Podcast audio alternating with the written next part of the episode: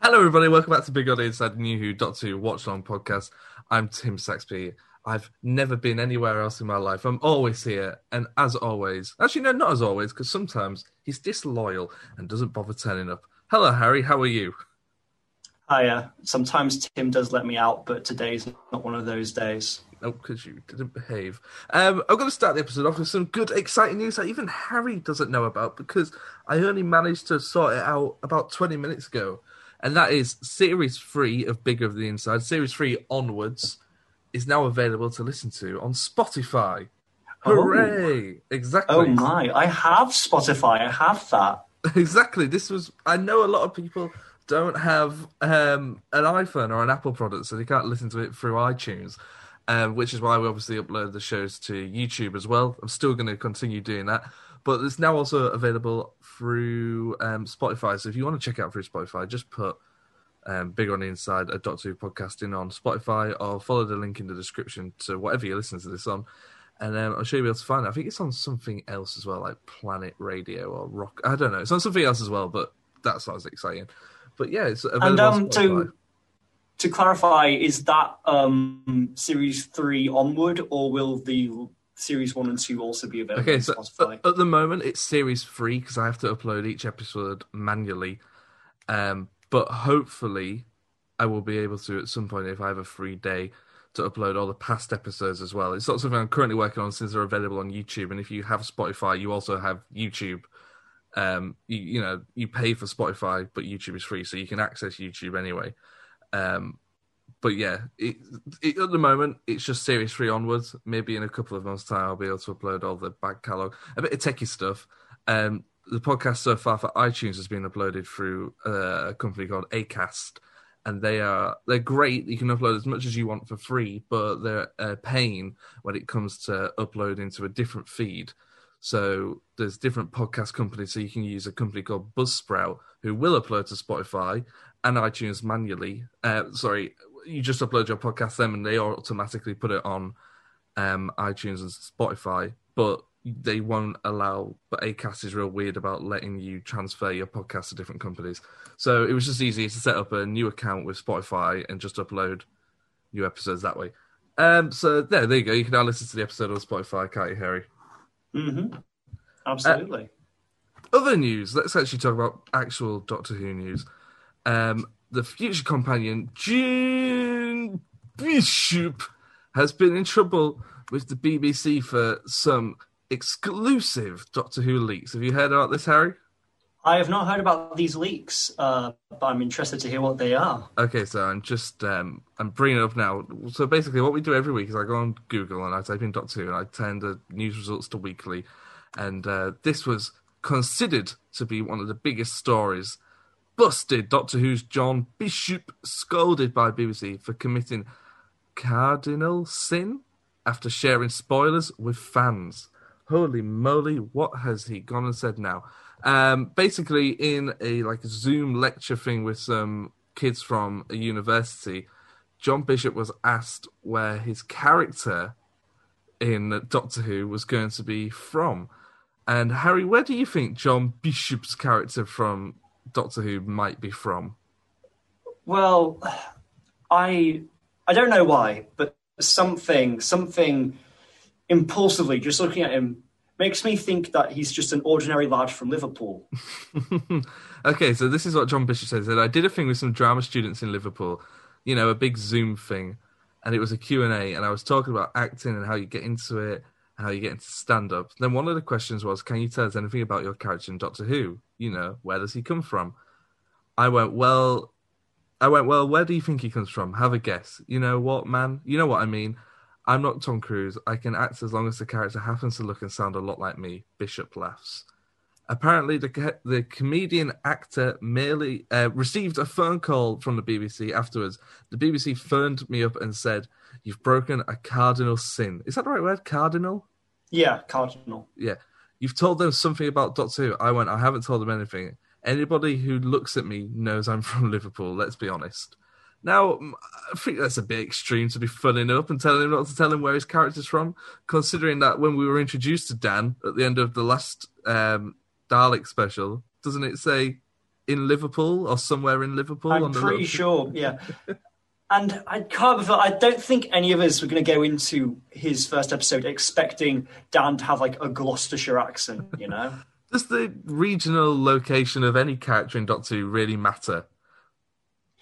Well, honestly, um, yes and no. I feel like the more of Great Britain, because it's a British show, and I feel like the more of Britain which the show can represent through its doctors and companions, the better. Yeah, So on the one hand, yes, but then also on the flip side, uh, no, you know, the companion, and it's kind of in the same vein as that that um, companions characters should be able to come from anywhere and sound like they're from anywhere. You know. Yeah.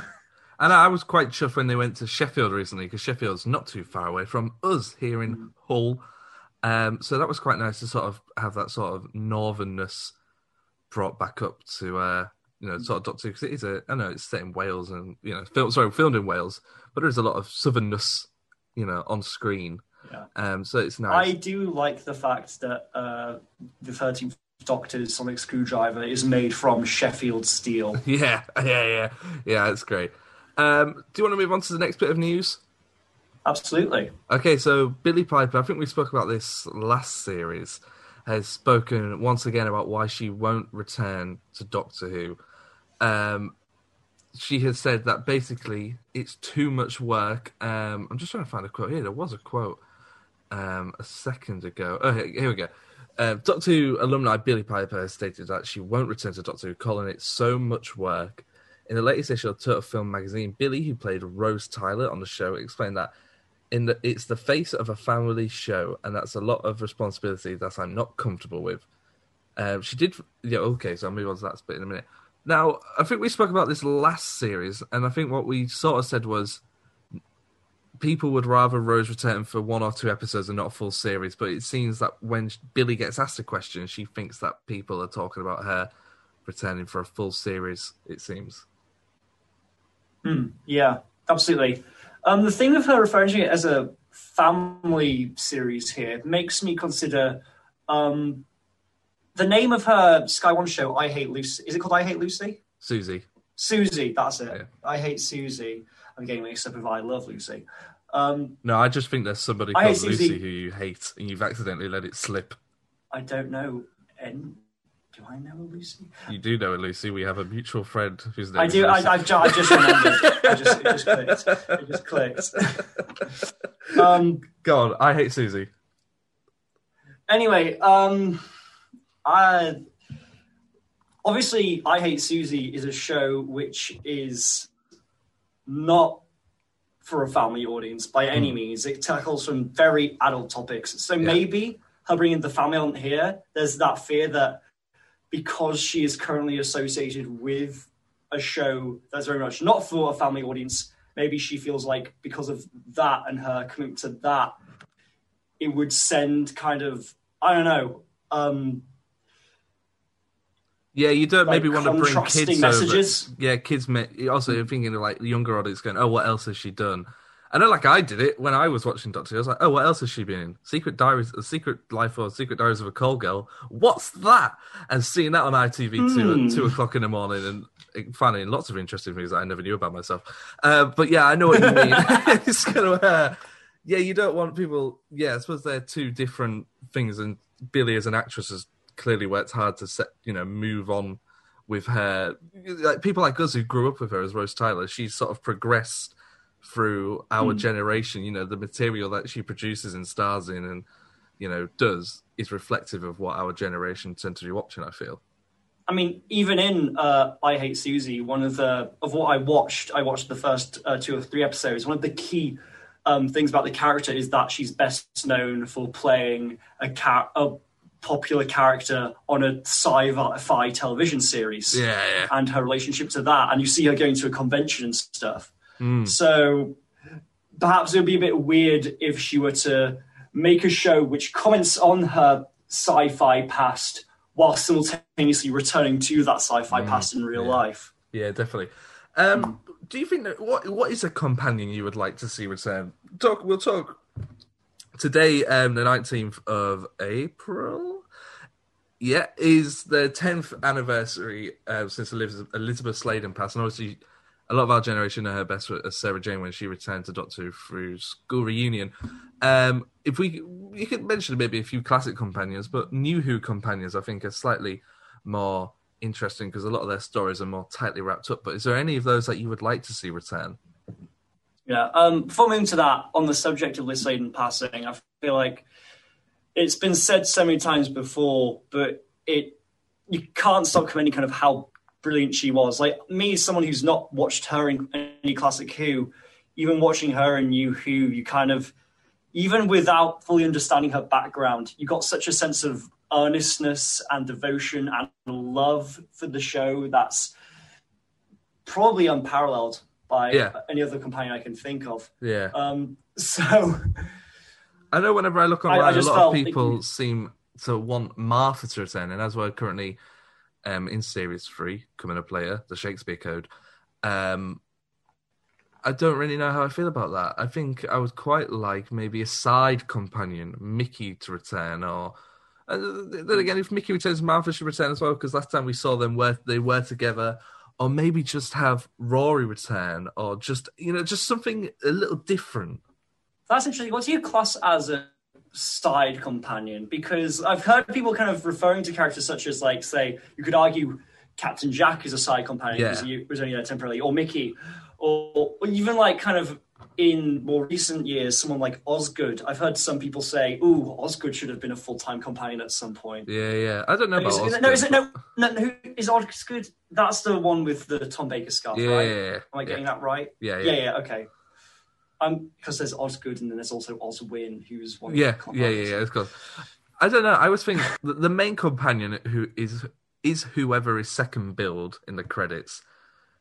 You know, um, I'm not sure how that's worked in recent years. um, I think it's been Jodie Whittaker, Mandip Gill, Bradley Walsh, and Tosin Cole. I think is how it's been listed. Um, but yeah, I always think if you're stripping it right back to the Doctor and the companion, the Doctor is first list is first build in the credits, then the companion, and it's usually supporting characters from there. So Mickey, I would say, is a supporting companion, and Jack and such. I think it's who if you're not the if you're not the reoccurring companion throughout the series, you're a, a side companion. In that case, like Rory is definitely a full time companion because he was in all of Series Six. Yeah, Yeah, yeah, yeah. I would maybe Okay. say that he didn't start as a full time companion, but he built up to that. yeah, he was Yeah. quite undeniably one. Like by the end of um, their time and targets, kind of Eleven, Amy, and Rory were very much a trio. Yeah, yeah. Um, just going back to Billie, she's had, um, you know, all this news that apparently Jodie's going to be leaving the series. Someone asked Billie who she thought would make a good doctor, and she said, "Oh, I know who. Helena Bonham Carter." She said, "She's got that madcap energy, and she's a ruddy. She's a ruddy powerhouse." Um, Helena Bonham Carter. She's too famous. She's too famous, isn't she? She's Exactly. too famous. Doesn't think. She's far too famous. She's she's done Hollywood, man. She was she's in done Fight Club. Hollywood. She was in. I mean, she was in Harry Potter. She was in countless Tim Burton films. She is. I hate to say it, but she's too big for Doctor Who. Yeah, I, I know last week I spoke about the idea of doing Rowan Atkinson as a doctor, but I maybe think it would be cool for the show if they just did one series with a big A list actor or a hmm. big British actor, but they only signed up for one series and it was kind of and they were going to regenerate at the end. I feel hmm. like it would yeah. bring obviously as a fan you wouldn't know that, but I think it would be cool to sort of go almost like a re. It's not, you're not revamping it, but you're going. Tom Hardy's now the Doctor. What do you think of that? And everyone will go, "You what? Tom Hardy's doing a TV? You know, not, I'm not Yeah. Tom Hardy was the first thing that came to mind, or Tom Hiddleston or something. Tom like Hardy that. would not be a. Tom Hardy would. I feel like Hardy and Hiddleston would not work as doctors personally. I think Hiddleston, Hiddleston more than Hardy. Yeah, I, I feel like I don't know. Like I, watching him in like Night Manager and stuff, I can't see him. I feel like he's almost too suave, Yeah. too okay. charming. But you know, someone in someone in a that bit of a ballpark. quirk. I'm not talking like Mm, no, I know what you mean. I know what you or yeah. Yeah, Um, like like it's some like the popular ones are always like Eddie Redmayne or yeah, yeah. Cumberbatch as like pipelines. I don't think I think because of Sherlock being such a close character in essence, to the Doctor in so many ways. I don't think Cumberbatch would play the Doctor. Redmayne no. as an A-lister is a possibility. Yeah, see that.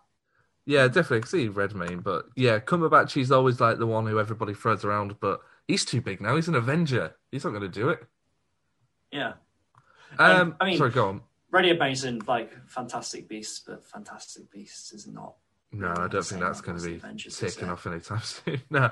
Um, next bit of news: Matt Smith has spoken about why he thinks actors tend to spend um, only around three years in the role of playing Doctor Who, and he said it's a challenging and taxing role. Um, speaking with the latest edition of Port Magazine, 11th Doctor actor Matt Smith talks about his stint in the role of the Doctor, saying that whilst his time on the show was the best job in the world and he missed it, it was also challenging and taxing as well. Smith, who played the Time Lord for three seasons between 2010 and 2013, added that these challenges were the reason why people often get to three or four years before they throw in the towel. Um, it must be a, oh, here we go. It's a great role but you're away from your. Oh no, that's what Billie. Sorry, I'm just echoing what I just read from Billie. Um, yeah, what do you think? I think he's right, isn't he? It must. When I know when that's Peter Capaldi left, yeah. he said it's a very. I think he said it's a TV factory. You turn up on this day. Yeah. You, work your shift and then you get home. It's not like the night manager, for example, where you know, oh, I'll do three months on this and then I'll see what comes up. There are so many. It's interesting because you've heard. I've heard this more than once. Like I remember, I think Pete Davison, uh, Peter Davison. I mean, yeah. um, you know, you just know him said, so well. You're personal no, friends with I, Pete I Davison. Remember, I, what did you think about the SNL? SNL? Pete Davison is the Doctor. No, um, but Peter Davison. I remember he said something something similar back when he quit. That kind of he was advised, I think, by Patrick Troughton, because I think kind of Troughton stuck by this rule as well, and then Davidson did it. That the optimum time to be the Doctor is three years, then go. Yeah. And part of me wonders because going back to when Matt left, Matt could have easily gone on. I mean, I think I'm pretty sure that in the early days of Series 8's development, it was intended to be a Matt Smith uh, series.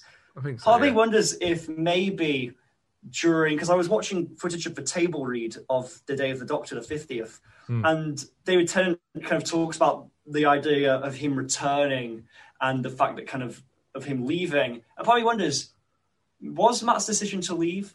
Did he have some kind of convo think, with David during the filming of that? I'm not sure, but we've spoken about this before off air, and from memory, what I've just remembered, I think it was Alex Kingston who he had the conversation about leaving Doctor Who with, and she sort of spoke about it because obviously she's you know an amazing actress and she's a certain number of years older than Matt Smith, um, so she has more of experience in that.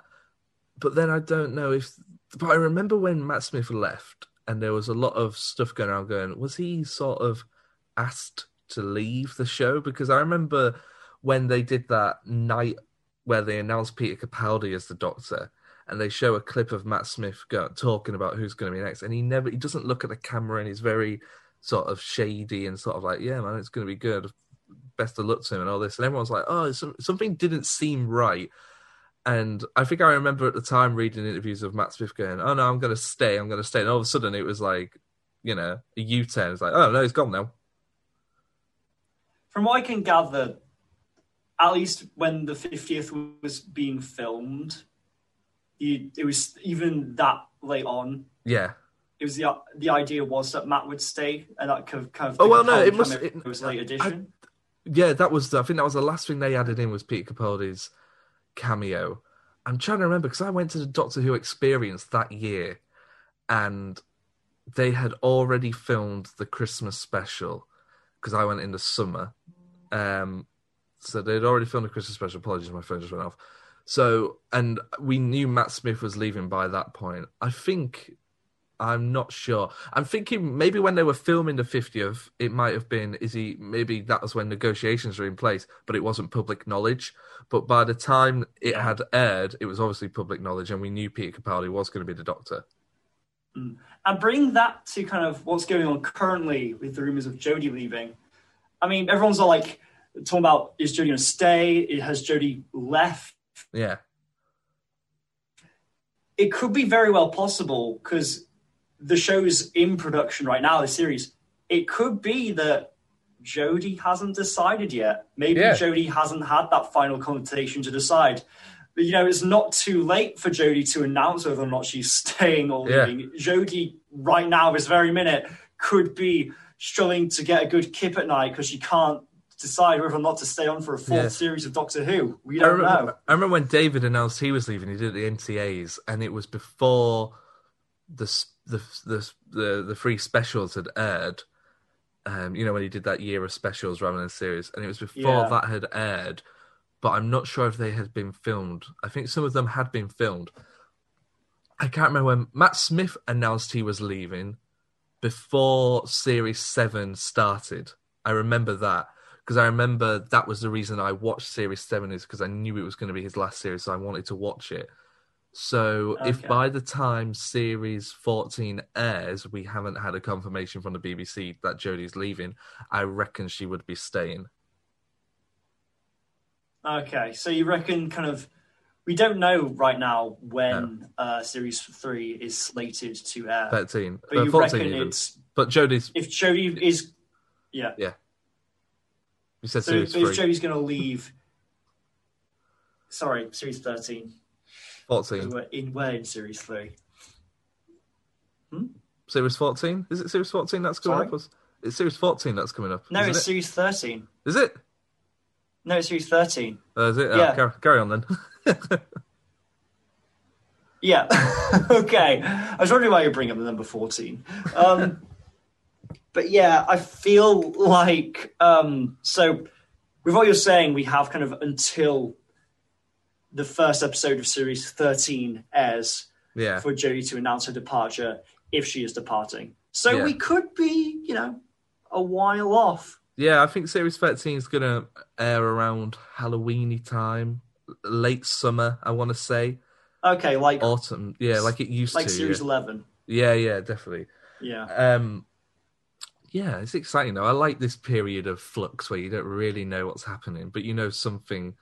You know where either Yeah. way it's going to be exciting. Um, going back to what Matt of, said. yeah, sorry, it's part of what makes Doctor Who so exciting. yeah, I was just saying, it's part of what makes Doctor Who so exciting. The fact that it's constantly changing. yeah. To go back to what Matt Smith always said, I'm toes, gonna, I'm gonna carry on with my point. I've said it three times now, and I look a fool. Um, to go back to what Matt Smith said, Go back to what Matt Smith said. yeah, with Back to what Matt Smith said. Yeah. uh, with him, you know, and him, Peter Capaldi saying it's like a TV factory. Maybe Jodie hasn't had that experience because of COVID and it having that year off between her first and second series. That she it hasn't been that intense run that the, her predecessors have had. So maybe she does feel like there is another series that she can give. Mm. That's true. That's Yeah. very true.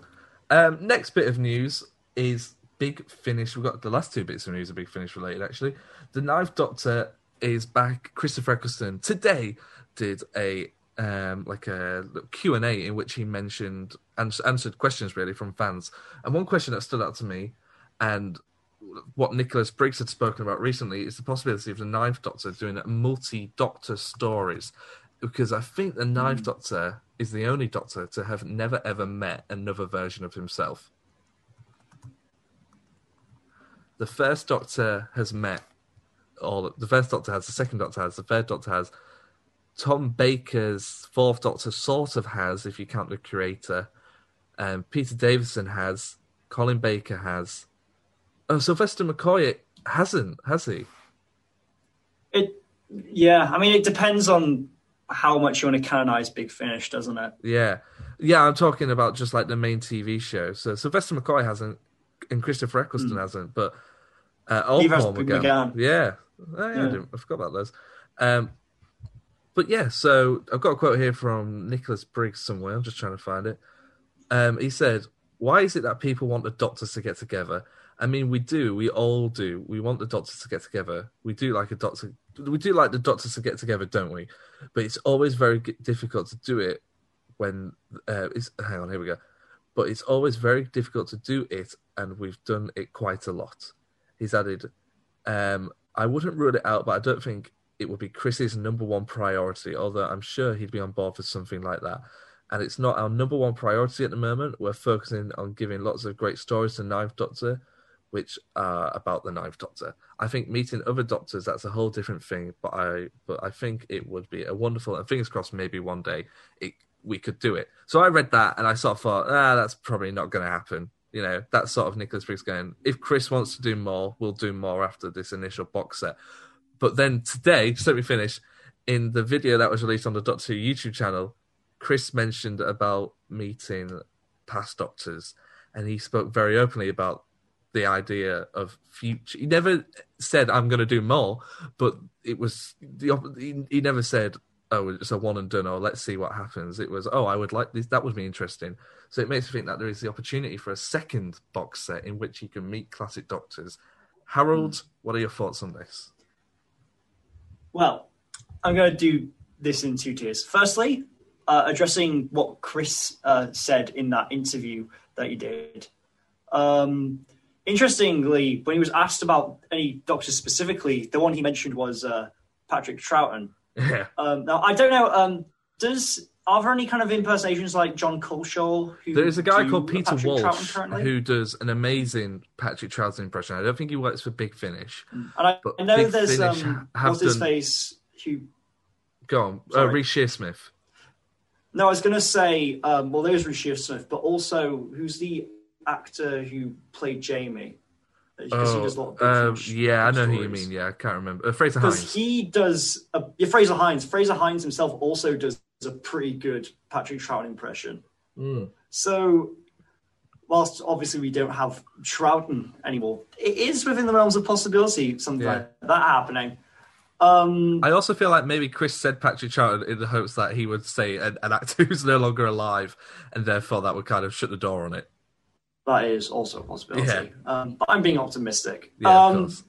Also, the, one of the things from the interview that kind of Chris said was one of the things that brought him to the role, other than the fact it was a pandemic and it was paid work, was the quality of the writing. Mm. Um, and that the writing was really good. So perhaps, you know, even post pandemic, if he's had a good experience with Big Finish and they come to him again with a really enticing script, maybe Yeah. now he's kind of dipped his toes in and he's had a good experience with it. Maybe he's all the more likely to uh, return now when he wouldn't have Yeah. done previously. Yeah, I see what you mean. I feel like I know they've approached him before, and he said no because it wasn't the right time. And I think the right time is because we're in a pandemic.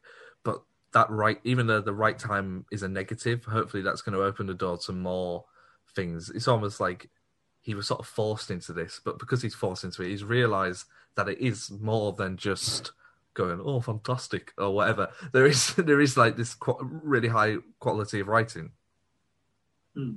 And um, going back to the stuff about Doctor crossovers, and you mentioned all the kind of the Doctors who haven't had a crossover, Yeah, and that made me go into 60th anniversary a speculation mode.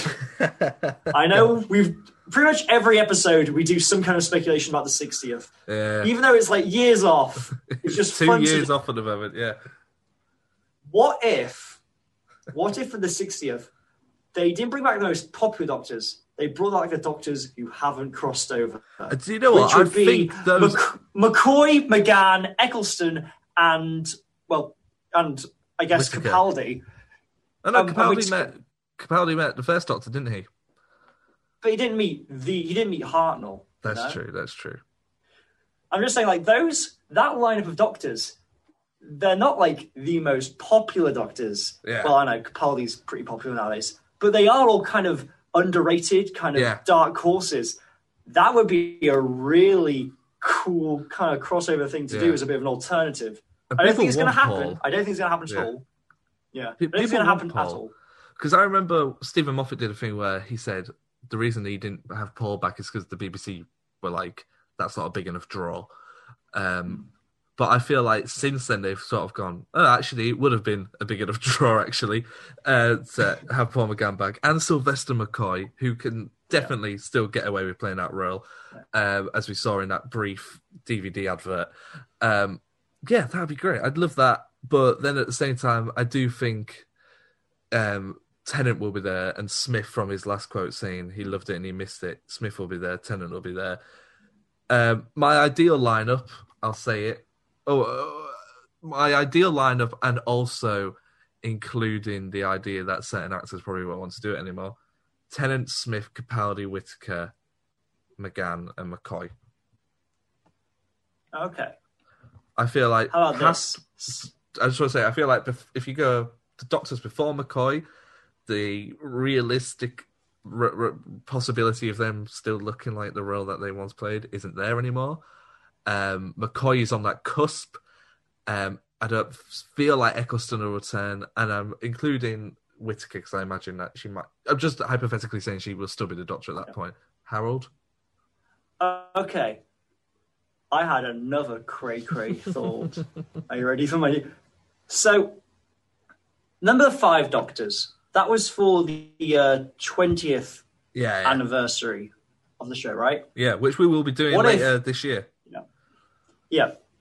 What if they skipped the 60th and instead in 2025 for the Jesus. 20th anniversary of the revival they did the five new doctors Ah, and brought back all five of the new who doctors and You know I did a similar that. story I I feel that when they they did the fiftieth, and then the next year, it was either the next year or the year after. The year after, sorry, yeah, the fiftieth was two thousand and in two thousand and fifteen was the tenth anniversary of when Doctor Who returned, and they didn't do anything to celebrate it, and I feel they should have.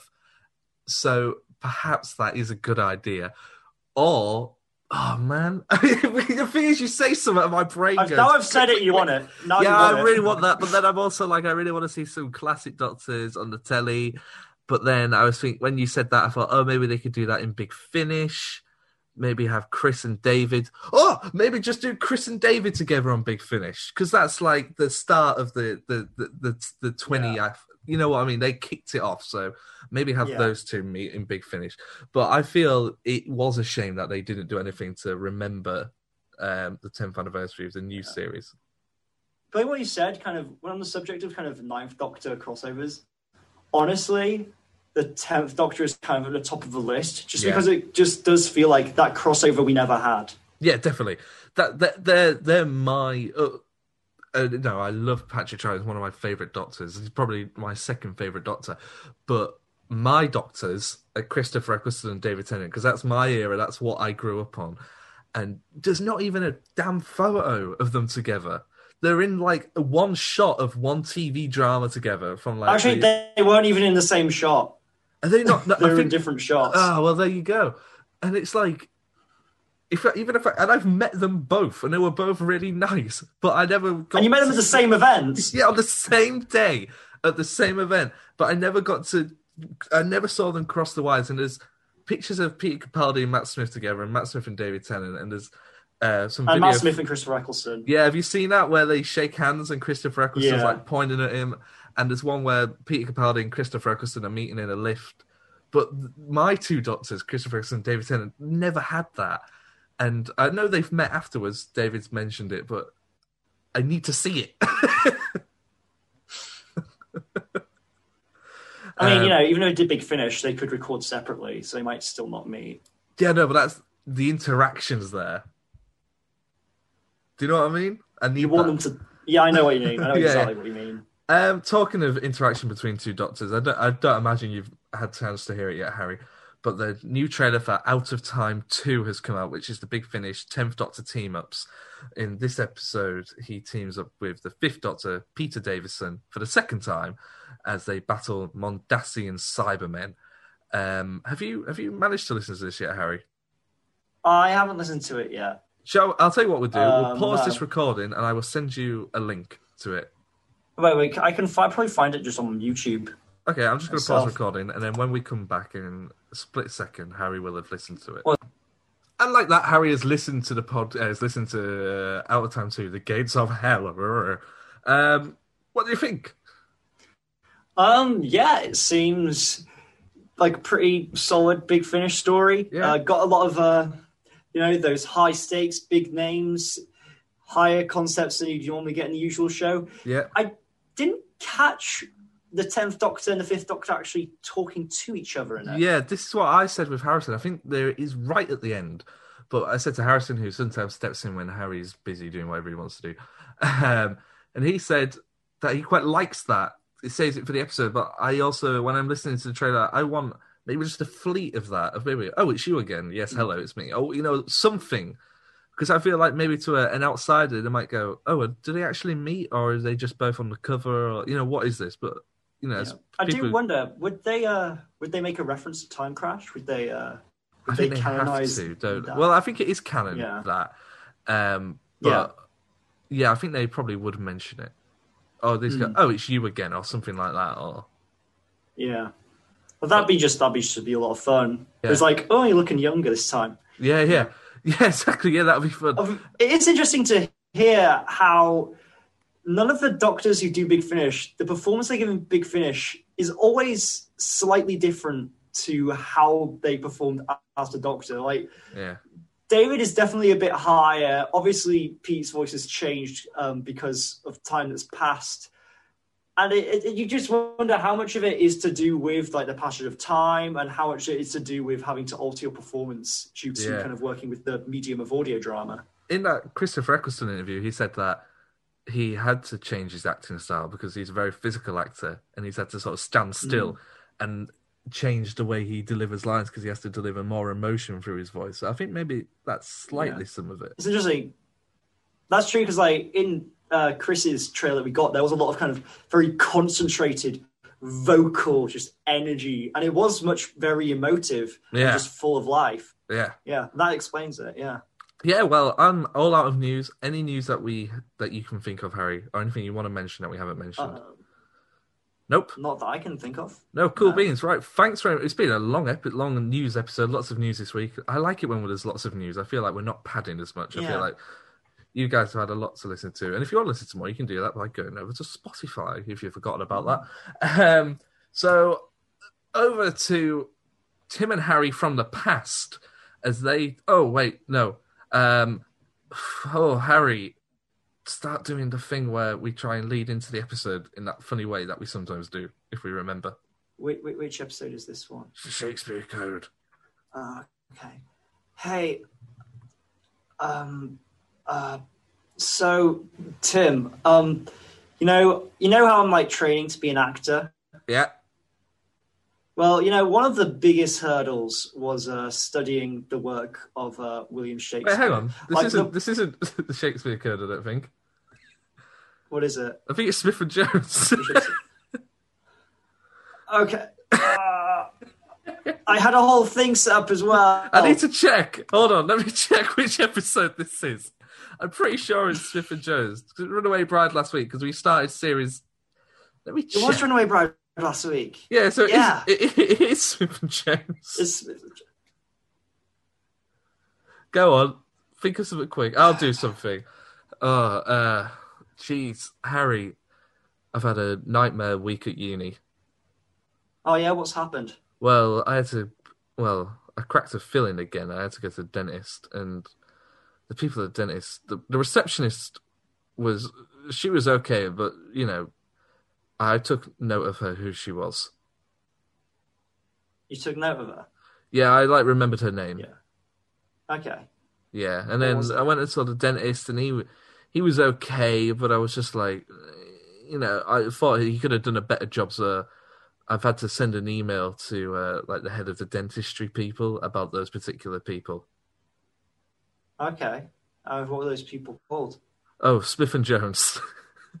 ah, right. Speaking of Smith and Jones. Jesus Christ. Enjoy it, guys. If it is Smith and Jones. Shut up! Shut up! Shut it down, pop up! Is a command from the Daleks. All listeners are demanded to subscribe to our Patreon. Subscribe or you will be exterminated. Seek, locate, subscribe.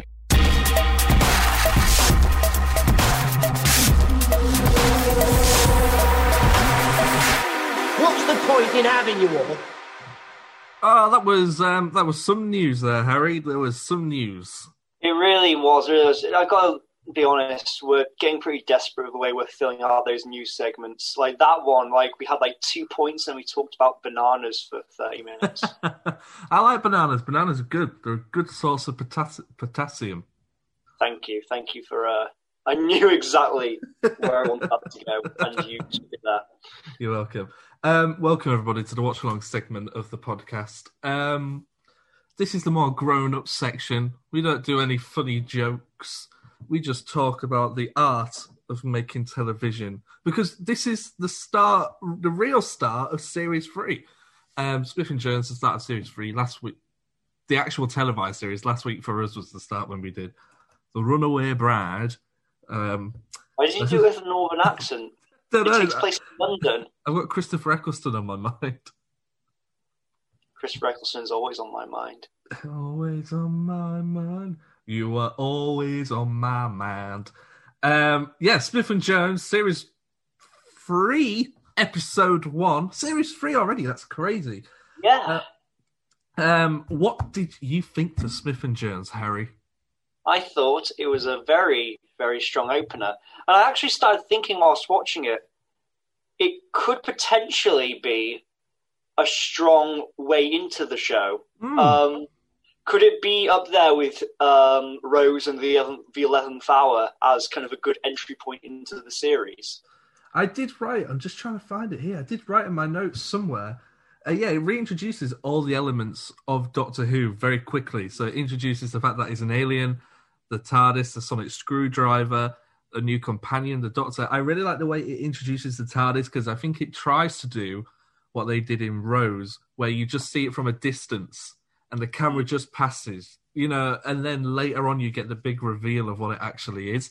But whereas this, it's more like you just see it on its own. The Doctor's not even there. The Doctor's on the moon, and then the TARDIS is just there. I think that's a really cool way of reintroducing stuff. But yeah, no, it's a really good um, introductory episode for people who want to watch Doctor Who because series two still follows on a lot of tropes from series one. So you, you Absolutely. So if you, you can't just watch series two if you want to watch David Tennant. If you just want to watch David Tennant, you start with um, series three. I'd say so, and especially because we said this watching Runaway Bride, but kind of series three really feels like the series where David Tennant fully came into his own and really understood Yes. what he wanted to do with the Doctor. Big time, yeah. Um, I literally about five minutes before we did this call was listening to the audio commentary, and Freema Agyeman was saying how she was quite nervous to work with David on. She she she was quite thankful that her first day filming wasn't with David because she was so nervous about acting with the Doctor and with David that she thought it'd be too much pressure because but I then I thought, oh, that would have probably been the same as it was for David in series two. His first day must have been like, oh, I- actually no, I would imagine it would have been different. I imagine he he did want to work with Billie because she had already been there. Yeah, She had already done a series, and he's coming in as the new lead, I guess. But when you're the new, um, to coin the phrase, assistant to the Doctor, maybe to not have your first scene be with the Doctor would be quite a nice introductory way to join the series. And also, it's not even Freema's first time on Doctor Who. She was in series two, episode twelve.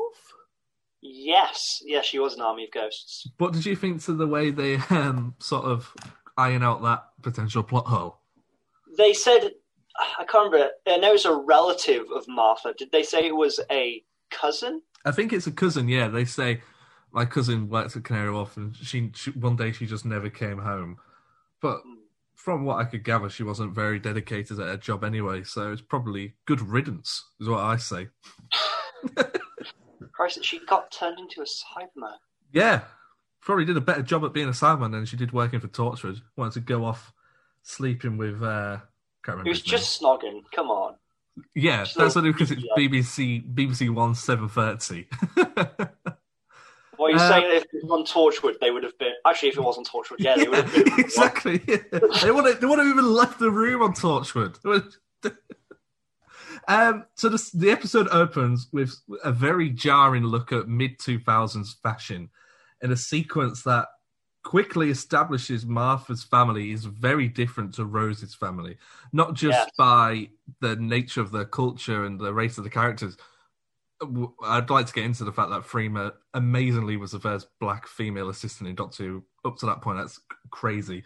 But the fact that she has a brother, a sister, a father, a mother, a, a possible stepmother, compared to Rose, who really just had Jackie and Mickey. How did you? uh, Do you think that's a deliberate choice to give Martha this big family to really separate her away from Rose, who had a relatively small niche? I think so. I mean, on the surface, they're both young. Is Martha meant to be 19 as well? Yeah, is that is that how old? Oh, sorry, um, I don't know how old. I think Martha's maybe meant to be a bit older, Okay. and maybe say about twenty three. If she's okay. just She's still if- training to be a doctor, isn't she? yeah, so I imagine she's done university and things like Mm. that. So yeah, twenty three, round about that age, I would say. I'll have a look online in a second whilst you finish your point. I mean, on the surface, they are. It says they're both um, young women who've grown up in London. Yeah, but aside from that, um, he really does a lot to kind of set apart these two characters. Obviously, Martha's had much more of an education than Rose. Um, also, like you said, her family is much bigger. She's got a whole family unit and a whole dynamic with that.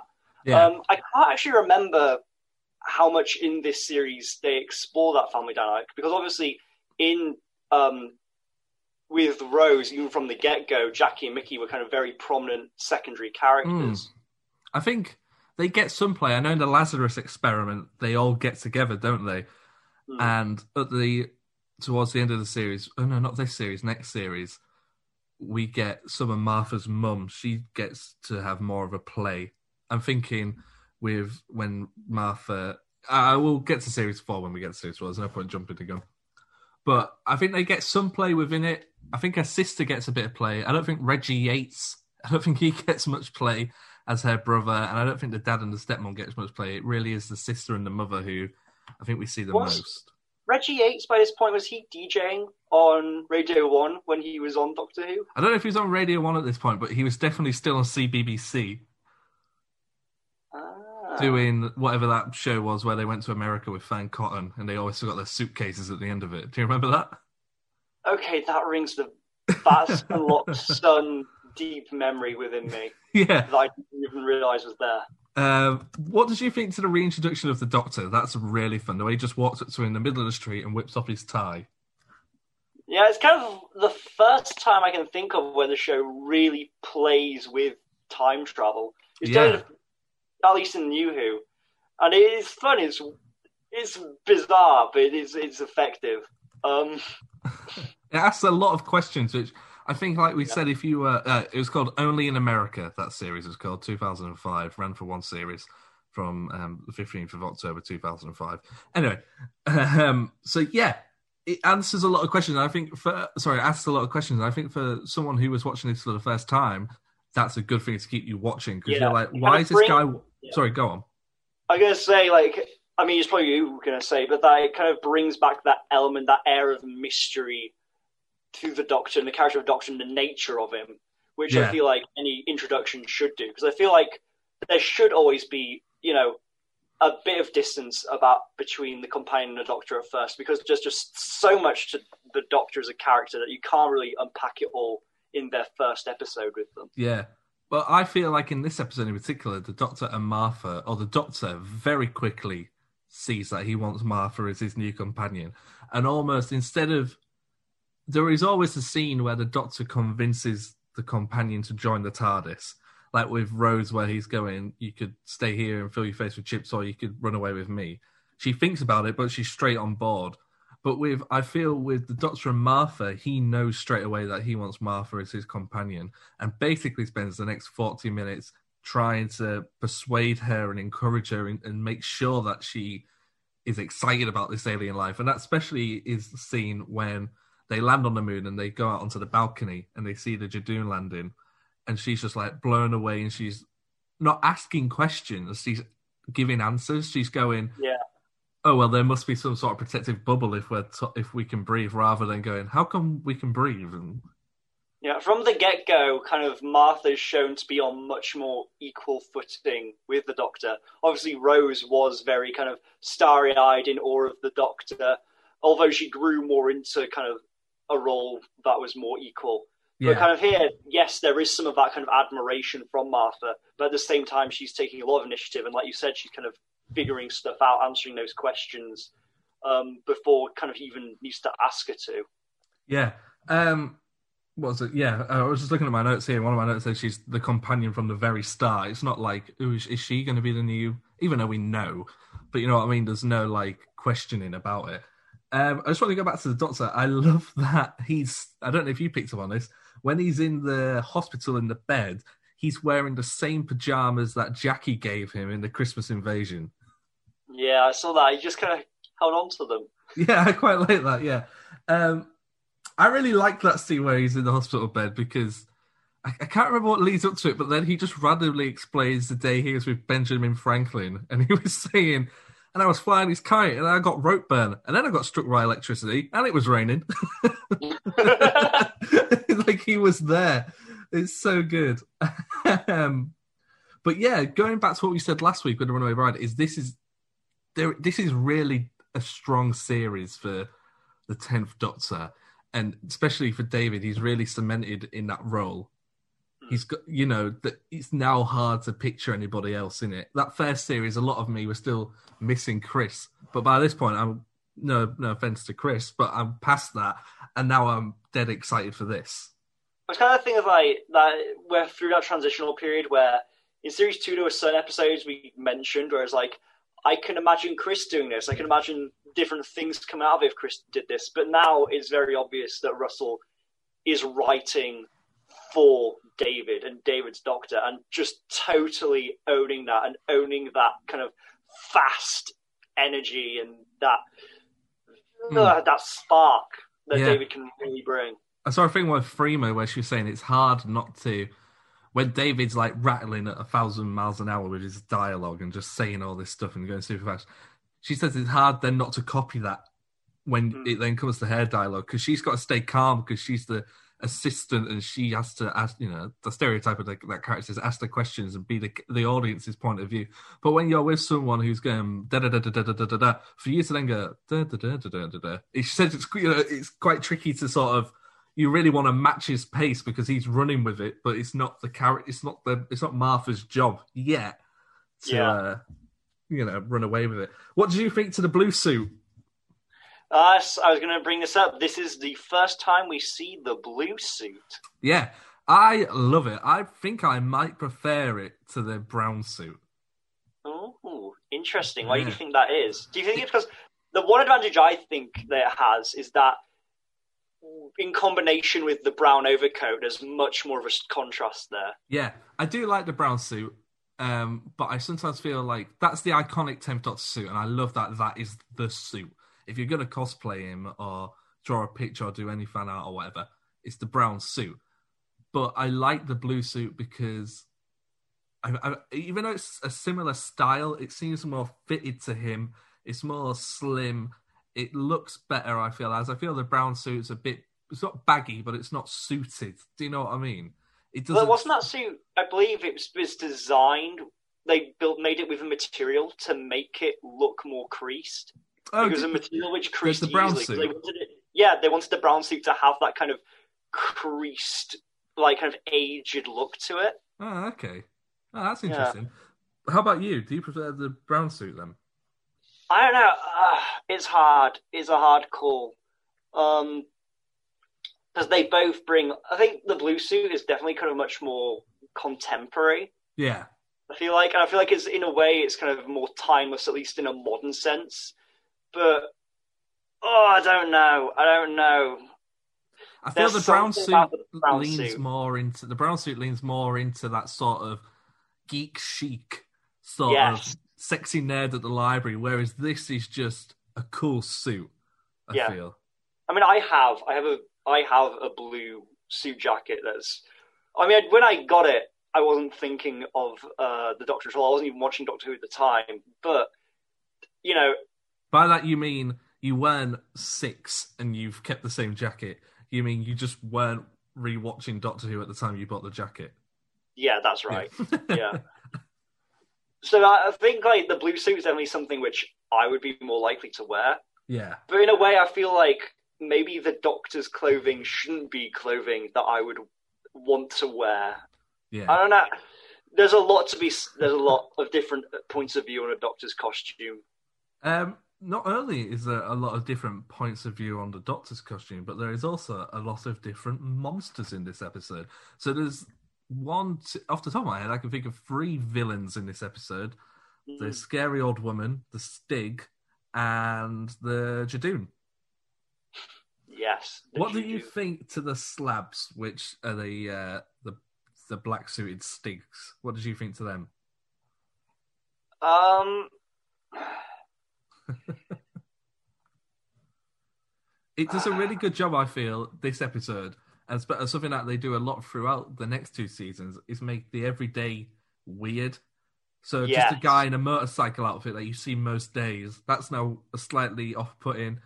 A, a bendy straw, that's now slightly creepy. Angels and statues are to come.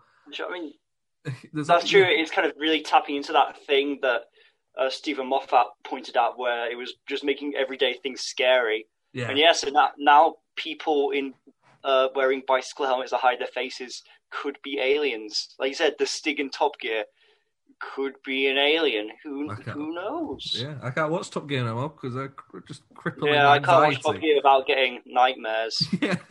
I mean, the nightmares are more so about uh, Jeremy Clarkson than the Stig, but still.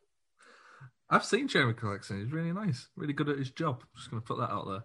You saw him doing um, He Wants to Be a Millionaire, right? I saw him when I was younger, when I went to see Top Gear live. That was the three of them when they did arena shows.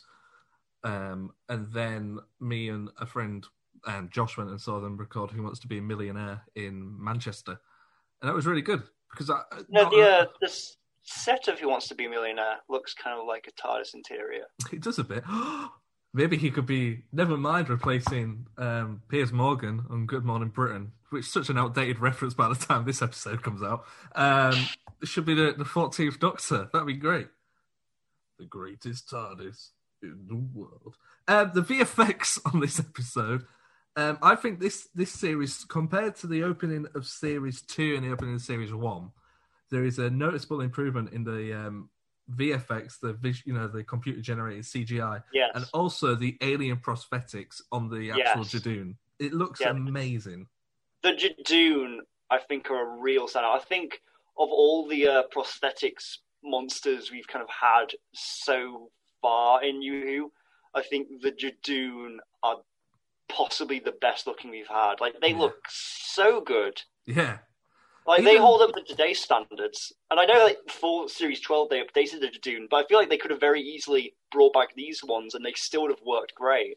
I mean, I don't think they updated them that much, did they? They had the same costume. I think they just. A new mean, head. Yeah, but the he- the head looked the same, but they had just literally remade it in the sense that they remolded it, but it was the same mold, if you know what I mean.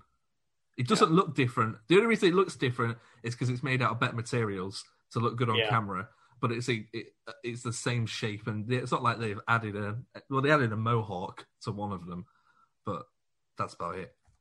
Mm, I guess the advantage of creating a creature based so closely off of a existing um, animal like a rhinoceros is that there's just so many references. Either you know going to a zoo, Yeah, or I imagine there are stuffed rhino heads that you can use for reference, can't so you can really get that detail correct. Pardon, I can't wait for the meerkats in series thirteen. Just giant meerkat meerkats, people. just standing on the edge of buildings, looking around.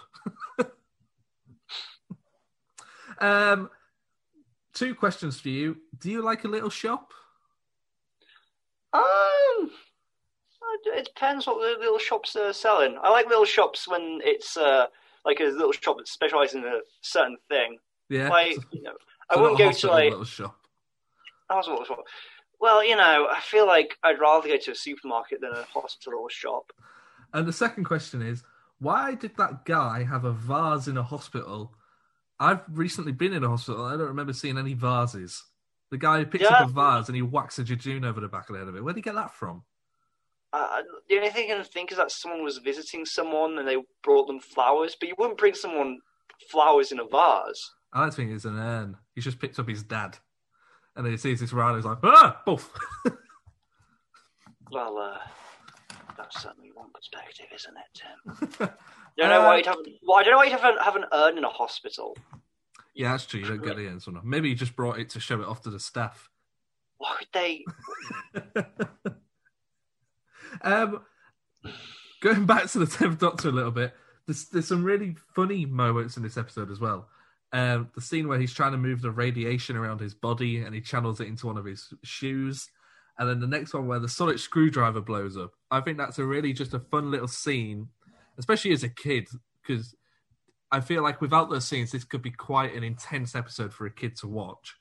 Um, so you kind of need those little quirky breaks where it allows David Tennant to do something funny. And I think he does get to do more funny things throughout this series, if I remember rightly. Yeah. Do you think they kind of like realized that David Tennant had a lot of appeal specifically for kids, and so they chose to lean into tho- that goofiness? A little bit. I mean, as a kid, he was like the coolest, wasn't he? I loved David Tennant when I was a kid. You want? I was like, oh, I want to look like David Tennant. I want to be the. Well, I don't want to look like. You want to look like the Doctor. Is what you wanted. Yeah. You wanted to be the Doctor. You just wanted to be super cool like that. Um. So yeah, I think they probably very quickly realized that people, that kids especially, really liked David or the character of the Doctor. So they probably did lean into that a little bit, maybe just to keep people, keep kids coming back. Otherwise, it's just another sci-fi show, I guess. I guess like I mean, Doctor Who's always been scary, but I guess it's just a good uh, counterbalance to all the scary stuff, uh, all the Yeah. scary monsters and dangerous scenarios. Uh, the what, what do they call it? Mild peril. Oh yeah, yeah, A little bit more than mild peril. yeah. Um, counter that with this uh, quirky guy. yeah. um, what did you think on the kiss between the Doctor and Martha? Ah, it's a, it's a bit odd, isn't it? It's, it's I don't know. It's it's weird. I mean, they they have like the justification in the show. It's a bit weird, especially since the only kiss we saw David and Rose share being the one which was instigated by Cassandra. Oh, he does kiss Madame de Pompadour, but that's to show her his past, isn't it, or to let her know who he actually No, he, is? that was different. Then Ma- Madame de Pompadour, de Pompadour just like kissed her, kissed him because she felt like it. Yeah, but then he they have that Uh, second did, he, kiss. did, did he use a? Was that through a kiss? Was it not like a? Oh no, Oh, I'm getting no, no, no, no, no, you are right. Sorry, yeah, they do kiss, and then there's another one where he just puts his hands. Yeah, he was doing head. the hand thing. Yeah, you Yeah. are right. Yeah, I mean, it doesn't bother me. I don't have a problem with the Doctor kissing his companions or anything like that. I No, I imagine, don't. I imagine at the time, and I remember as a kid not being bothered by it, but um, I imagine at the time there was probably a group of nerds who didn't like it. Um, but I, it is very Russell. It's very Russell T Davies. It, it's like the only bit of sort of sexy campness. I feel that's the most he can get away with in Doctor Who at this Yeah. point. I mean, it kind of does certainly bring up questions of um, how exactly the Doctor feels towards Martha, like whether there is a romantic element there, or Yeah. if it is kind of, as you said, ju- as the Doctor said, just like a transference. It, it's hard to, it's very hard to pin how exactly the day, uh, the Doctor feels about Martha, especially in this that in that one scene. Throughout the series, I feel it becomes a bit more uh, a bit more clear. But um, before I, I'm going to skip to the end of the episode where we she steps on board the TARDIS. Is there anything before then that you want to touch on? Uh, I can't think of anything. Um, did you pick up on the Saxon reference this episode? Did you see it? Yes, yes. About. Uh, oh, I only picked up on the one uh, when Martha was phoning her mum and the phone call where she mentioned Saxon. Yeah, she does, doesn't she? And then the other one is when she and David are standing outside the TARDIS in that back alley. On the wall, there is a couple of Vote Saxon posters. Uh, I didn't see those. Yes, those are the ones. Um, I like the fact that she says it's bigger on the inside because that allows me to use that clip several times during trailers and adverts for the podcast. And I like her, I especially like it because I like. Oh, hang on a second. I'm just going to pause this because I'm getting a phone call. One second, recording. Oh, we're back. Um, yeah, I love it when she steps on board the TARDIS and the Doctor mouths the words. It's bigger on the inside, almost like he's like, yeah, yeah, here we go again. The same sort of. I, I like I don't like Doctor Who to be totally self-aware, but stuff like that, I think it's quite fun, where it answers its own Yeah. sort of ridiculousness. It's showing that now the show's been back for a while, it feels more comfortable kind of acknowledging and embracing its legacy. Yeah, That that yeah, this is something he's heard countless times before. yeah. Um, I love it when they take off and he leans across and shakes her hand and says, "Welcome aboard, Martha Jones," because it does feel something that we will get more of in series four. That this isn't a love relationship for them both, but there is a, a really good friendship there.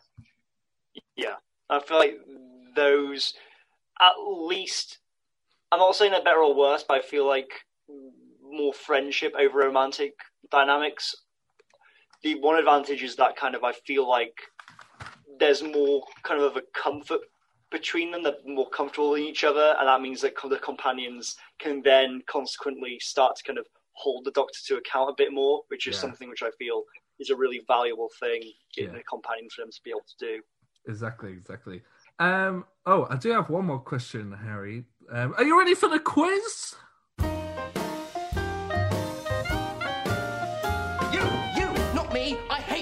Patient. Patience is for wimps. Whoa! I've got Let's a go. we've, we've got a bumper quiz this week. One, two, four questions, I'm not going to get any of them right. and one of them I can't remember the the, the question to because I only write the answers. Okay, so question number one is the old woman at the start of the episode when she's asked what she's eaten for the last several days. What does she recall to have eaten? It's the same meal, about five different times. Oh, oh no, mash and peas. It's a salad. Oh. What is the name of the hospital they are at? Uh, Is it Royal Court? Oh, it's the Royal Hope Hospital. Oh, When um, um, Reggie Yates is celebrating his birthday at the end of the episode, how old is he? Was he 18? 21. Oh, and Martha's 23. I did look it up, by the way. Cool. Um, now, I've wrote a famous person's name down here, and I can't remember the question. But What's uh, the famous person's name? Okay, so if you can tell me what the question could have been, I'll give you a point.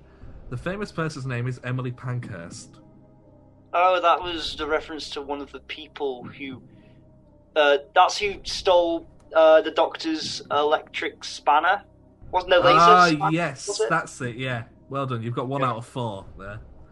Um, a few little bonus facts here about the episode. Um, that whole opening scene with Martha on the phone had to be redubbed afterwards. Um, when the guy came to play the slab at the start of the at the start of the episode, he was fired because he lied about his height and he was too small. Um, the new suit was brought in to separate series two and series three, and the uh, the old guy who runs the hospital who dies, his name is um, B. Stoker, which is a play on Bram Stoker, who created the character of Dracula. So there you go. Oh. Yes, because his blood was sucked. Yeah. Um. So we've done that. We've done the quiz. What's next? Gonna recommend some stuff. You got any recommendations? Before I go, I just want to tell you you were fantastic. Oh, there's one last thing I wanted to bring up with the episode. That's okay. Go for it, nerd.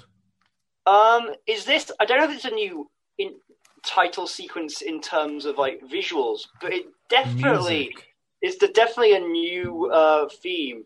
It's Yeah, more think they- noticeable in the credits because they bring back the middle eight. Yeah. They, yeah. They do it at the closing credits, don't they? I noticed. Yeah, And also at the opening, I think there's a bit more guitar in there. It's a bit more rock. hmm. Yeah, no, I definitely picked up on that. Oh, also, we got some lovely things on Instagram. People really enjoyed the episodes. I just don't have time to read them out this week, unfortunately. But go over to our Instagram. Links are in the description if you listen to this on iTunes. If you listen to this on YouTube, it's all in the description. You can just go over there every now and again. I'll ask your opinions on episodes, and we tend to read them out. I just don't have time this week. Um, anything? Oh, yeah. Sorry, recommendations. Do you have anything to recommend? You know what? This is a really box standard one. and I reckon people watch it anyway. But you know, I watched uh, the Stand Up to Cancer uh, Celebrity Bake Off last night, and I just forgot Oh, how yeah. damn good Bake Off is. Like Daisy that is just Ridley's that, class. right? Daisy Ridley awesome, and she was actually really lovely. Yeah. Yeah. Um, oh, that makes my recommendations look rubbish. I was going to recommend a new drink that I had, Pepsi Max Raspberry. Ooh, with ras- I really like the cherry one. Pepsi Max cherry is my favorite uh, soft drink. So Yeah. I'd be interested to try raspberry. Yeah, Can you well, just I, get it in any any um, retail? I got it. I got it at? BP. I got it at BP petrol station. The petrol for me. Um. Oh, also, Get you on the road. Oh no, I'll mention it. I'll mention it when we next record. I won't mention it next this time. I've got some other podcast news, but I'll tell you off air.